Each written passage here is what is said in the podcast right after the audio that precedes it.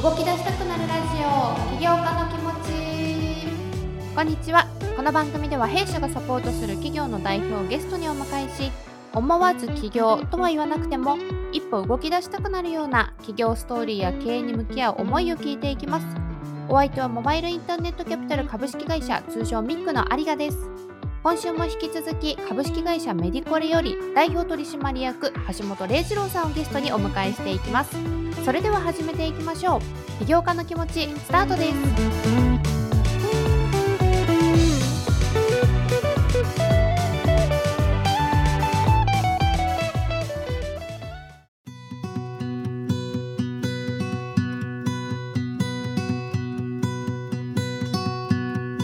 橋本さんが今年それこそ2022年の4月にですねその出資のリリース出されたばっかりだと思うんですけれども VC とどうやって出会って今後どういうところを狙っていっているのか未来のお話も聞いていきたいと思いますので弊社キャピタリストの元木と藤原も交えて進めていきたいと思いますので元木さん藤原さんよろしくお願いいたします。ちょっと元木さんと藤原さんに聞いてみたいんですけどどうやってその橋本さんとの関係が始まったのかっていうところの入り口を聞いてもいいですか？野呂さんですね。こういうのをやってる人いるんだけどどうでしょうっていうことで、まあ面白そうな話、ビジネスされてたんで、お話しさせてくださいというところから繋いでもらったんですけど、ミーティングちょっと前のタイミングで共通の知人がいるっていうことが分かって、野呂さんとの関係でもなく、その方が突然僕にこんな子がいるんだけど面白そうだメッセージが来たんですよ。話聞いてみたらって言われて、その方と明日明後日会いますよみたいな。そんで次の日ぐらいにオンラインでお話しする。で、それがちょうど去年の10月の1日かな、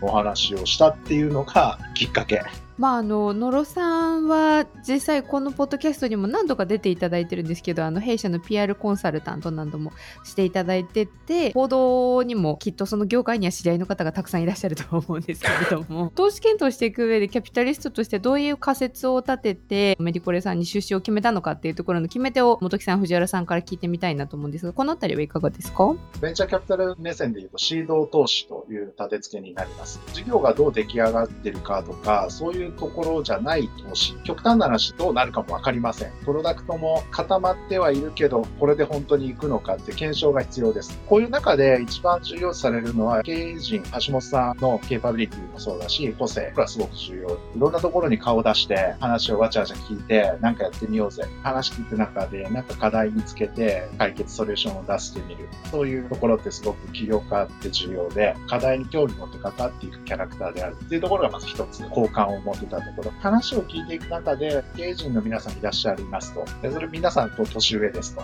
全員年上で僕一番若造が社長やってます。テーマみたいな話は、業界課題ってすごくこの領域多いですね、みたいな。誰もが知ってる話。で、さらに言うと、ここにお金が動く。それに対して仮説でもいいので、まず仕組みを持とうとして、持っているっていうところから、そういう意味ではシードステージの投資としては、一定要件満たしている。そういうふうに判断したんですよね。それが僕がね、こう見立てたところ。藤原さん、プラスアルファになりますけど、背景にあるのはそのウェルク問題医療系のまとめ記事が過去に問題になった事例がございまして根拠のない記事っていうのが世の中に溢れていました。それが大きな問題になって医療っていうのはなかなかですね記事にしづらくなってしまったと。医療のように専門性の高い領域においては専門家の力を借りざるを得なくて医療監修っていうのを行ってもらってフェイクニュースのルーフを防ぐことができますと。この医療っていう閉じられた世界をですね一般の人たちにつないでいく意味のあるサービスでもあるというふうに考えています。一般の人々にとってもメディアにとっても医師にとっても三方よしと。そんなサービスになっているということでこれ面白いねと。投資させていただく運びと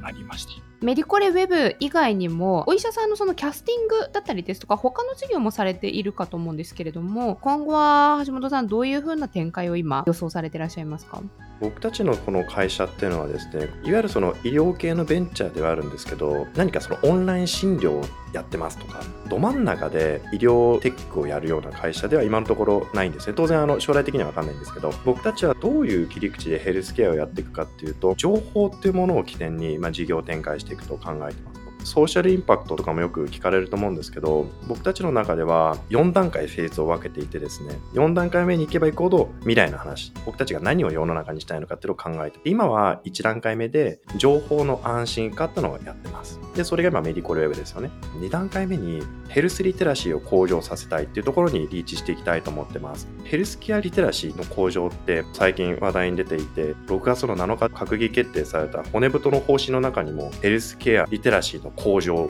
ドーンと書かれてるんですよね。健康経営のですね認定を受けるためにもヘルスケアリテラシーの向上っていう項目があったりとか大事にされてる項目であるんですけどなかなかそれって実現ができていないのでまずそこって安心できる情報に接することがまずヘルスケアリテラシーを向上させる一丁目一番地だと思ってますのでヘルスケアリテラシー向上させた後って何があるのかなっていうとスタートアップの技術ですとか新しいサービスですとか気づくようになるんですよね人々が。こんな素敵なものがあったのかっていう。そういったところに気づきまでをしっかりと提供することで今度は健康寿命を最大化しましょうっていうのが3つ目のリーチ点になります。健康寿命を最大化するとですね皆さん基本的にはもう病気系がなくいられる人生がまあ最大化されるのでで中で、じゃあ例えば次の段階の健康リテラシーの向上というところに行くにはどうしたらいいのか。僕たちの安心化のプラットフォームがあるので、まあ、それを活用して世の中のそもそも情報量自体を積極的に増やしていけるみたいなことも考えられますし、本当にいいお医者さん、名医の条件って何だろうってなった時になかなかわかんなくないですか？医者になって良かったことは、評判がいい医者とか売れのいい医者が知り合いに聞けば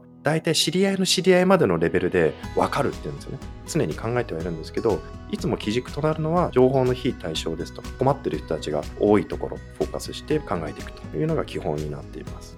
化粧品とかであれば口コミサイトとかで、まあ、多少失敗してもいいやでなんとかいけますけどこと医療とかってなってくると失敗してもいいやっていうわけにはいかないですから、まあ、それこそ今コロナ禍もあって健康に対してのリテラシーみたいなのが若干上がってきてるのかなとは思うので課題に対して時代も追いついてきたのかなってアプリなのかプラットフォームなのかどういう手段を選ばれるかわからないですけれども受益者としては期待感がいっぱいというか安心できる情報というかしっかりと根拠のある情報をもとに議論をするとかしないとフェイクな情報の上でいくらディスカッションしたり悩んだりしても正直時間の無駄で少なくとも専門家フィルタリングを通してる安心できるコンテンツに触れていただくというのはまあ基本なのかなと思ってなってるんですよね。どうしてもインフルエンサーみたいに声が大きい人のところに注目が集まりがちではあると思うんですけど橋本さんおっしゃってたように国民の中で1%未満しかいない医者の中でも数パーセントにも満たない名医の方にたどり着くって多分私たち一般の人からしてみたら金を掘り当ててるみたいな。高度な医療が必要な人が実際にちゃんと巡り会えてないっていうのが社会問題だと思っていて大学病院の先生とかとも話すとですね大学病院に行けば一般のクリニックよりかはですね、まあ、専門性が高かったり高度な医療が受けられるケースが多いんですけれども今かかりつけ医制度っていうのがあって初診で大学病院って基本的にはいけないようになってますけれども必要な人に必要な医療が届けられる情報っていうのはやっぱり必要だと思うのでここはしっかりとリーチしていきたいですね。ぜひあの私も今宮崎地方に住んでいる身でもあって関東にずっと住んでたんですけど、まあ、その時に比べて医療っていうところへのアクセスっていうのがやっぱ格段に難しくなった部分は感じざるを得ない、まあ、多分それって今後またいろんな地域で起こってくる課題っていうのがやっぱり身近に感じられるとこにいる分都心に情報が集中じゃなくて全国に広げていくような仕組みみたいなのは社会的にもものすごく求められてると思うのでお願いしますって言いたいところですね。地方の高齢者の方ってコロナで運動できなくなっちゃってますけどコスト少々が進行してしまったりとかいろいろと健康リスクが多くなる中でオンラインフィットネスとかすごく業界として伸びたもののフィットネスクラブもない地方のおじいちゃんおばあちゃんオンラインでできるならば本当はそういったご年配の方とかに届けられれば一番価値提供できるなかなかリーチできないとかいろいろとヘルスケアの領域でもきっと多分課題とかがあると思うんですけどヘルスケア医療に関しては弊社の方で頑張ってリーチして一人でも多く健康寿命を最大化したいというのは願いでもあってあとは僕メディアに行ったので個人的に気に入ってよく言ってるんですけど知る権利ってよく僕たち言ってたんですけど知る権利ってだいぶ定義されてから時間が経ってるのでぶっちゃけた話今日本で生まれたら生まれた瞬間インターネットにアクセスできる環境が結構割と整っていて生まれた瞬間知る権利行使できる環境にいるんですよね。僕たちが今知ってる知る権利って知る権利1.0ってバージョン1だと思っていてシンプルに情報を知る権利なんですよ。今の時代に求められてるのっての1.0の次に行く知る権利2.0ってのが必要でそれは安心できる情報を知る権利まともな情報を知ることができるのがこれからの時代を生きる私たちの基本的な人権だと思うんですよ。知る権利2.0っていうところがメディコレさんが発展していく上で軸になりそうですね。最後にですね、今日の感想と、まずはじゃあ藤原さんから、ミック側からメディコレさんに期待することっていうのを最後コメントとしていただけますでしょうか。医療情報を取り扱う際に各メディアっていうのが二の足を踏んでいるっていう状況を、まあ、どうにかしてこう打破すべく取り組んでいってもらいたいと思っています医療とメディアとをつなぐことによってその医療と人とをつなぐ社会善につながる取り組みであるというふうに考えてますので広げていってほしいなというふうに考えておりますメイクさん、本当に普段からですね、まあ、ディスカッションの壁打ち相手としても、それから、まあ、キャピタリスト目線でのお話、すごくいろんな面からですね、サポートいただいております。投資家と出資を受けたスタートアップという関係が根底にはありつつも、まあ、それを超えてですね、ステークホルダーとして共に成長していこうっていう気概をすごく感じるベンチャーキャピタルさんだとすごく思っていて、普段から参加をしております。ぜひですね、まあ、これまで多様なですね、スタートアップを見てきた、成長のですね、過程を見てこられたキャリアを皆さんお持ちだと思うので、まあ、そういったところからグロースの、もしくはその新規事業の部分のアドバイスをまあ一緒にしていただければなっていうのが、まあ、すごく近々の期待している部分ではあります。まあ、将来的にはですね、資金調達も今後出てくると思いますので、そういった時にはまたキャピタリストとしての検討ですとか、ご相談できたらなというのがあります。世の中をいい方向に是正するっていうのって、やっぱり大企業がやるのもそうなんですけれども、新興勢力が風穴開けてって、安心できる情報を出すんだっていう文化づくりみたいなことが、まあ弊社としてやりたいことなので、文化情勢とかカルチャーとか、まあ、そういった部分もですね、一緒に相談しながらできたらなとは思ってます。日頃からキャピタリストたちも出資した側する側みたいなところではなくてそこをなんか超えて一緒に世の中を良くしていきたいっていうところを軸として動きたいっていうのは言っているので今橋本さんに言っていただいてあすごく嬉しいなっていうふうに思いました。VC としてもキャピタリスト中心にですねメディコレさん含めスタートアップ企業の方々の支援サポートっていうの伴走を通じてより良い社会を作っていくっていうところは実現していきたいなというふうに思っているのであれから半年後1年後メディコレさんと一緒に走ってていくことでこんな社会実現できたよねですとかそういうところを皆さんにまた届けられるような動きがしていきたいなと思うのでまたその時橋本さんいろいろお話をお伺いさせていただければなというふうに思います。ということで改めて本日は株式会社メディコレより代表取締役橋本礼二郎さんを弊社元木藤原と共にお迎えいたしました。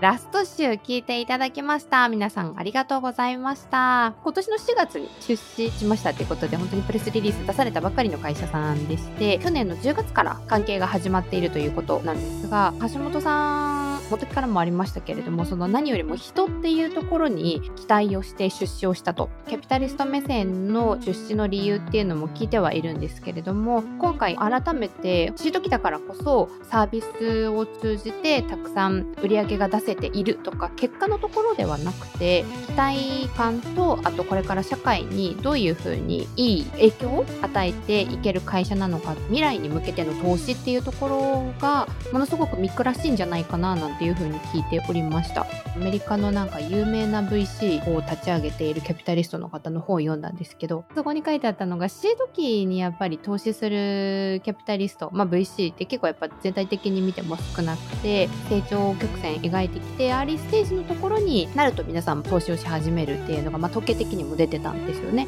投資先進国のアメリカですらそうだからましてや日本なんてってなってくるとやっぱり数字がガクンと落ちるところではあったんですけど最近その元木と話をしていても投資を通じていかにより良い社会を作っていくかっていうところに対して VC として寄与できるかっていうのをものすごく意識をしているっていう話が出ているんですね。特にそれを体現した投資先だったんじゃないかななんていうふうに思いながら話を聞いておりました。ぜひですね、メディコレさんを通じて、橋本さんからも新しい知る権利2.0、そんな言葉が出ていましたが、皆さんも自分事だと思ってそこは聞いていただけたんじゃないかななんて思うので、Twitter とか Facebook メールから感想をいただけると嬉しいなと思っております。番組のハッシュタグは起業家の気持ちをつけてお寄せください。ということで、起業家の気持ち、お相手はミックのありがでした。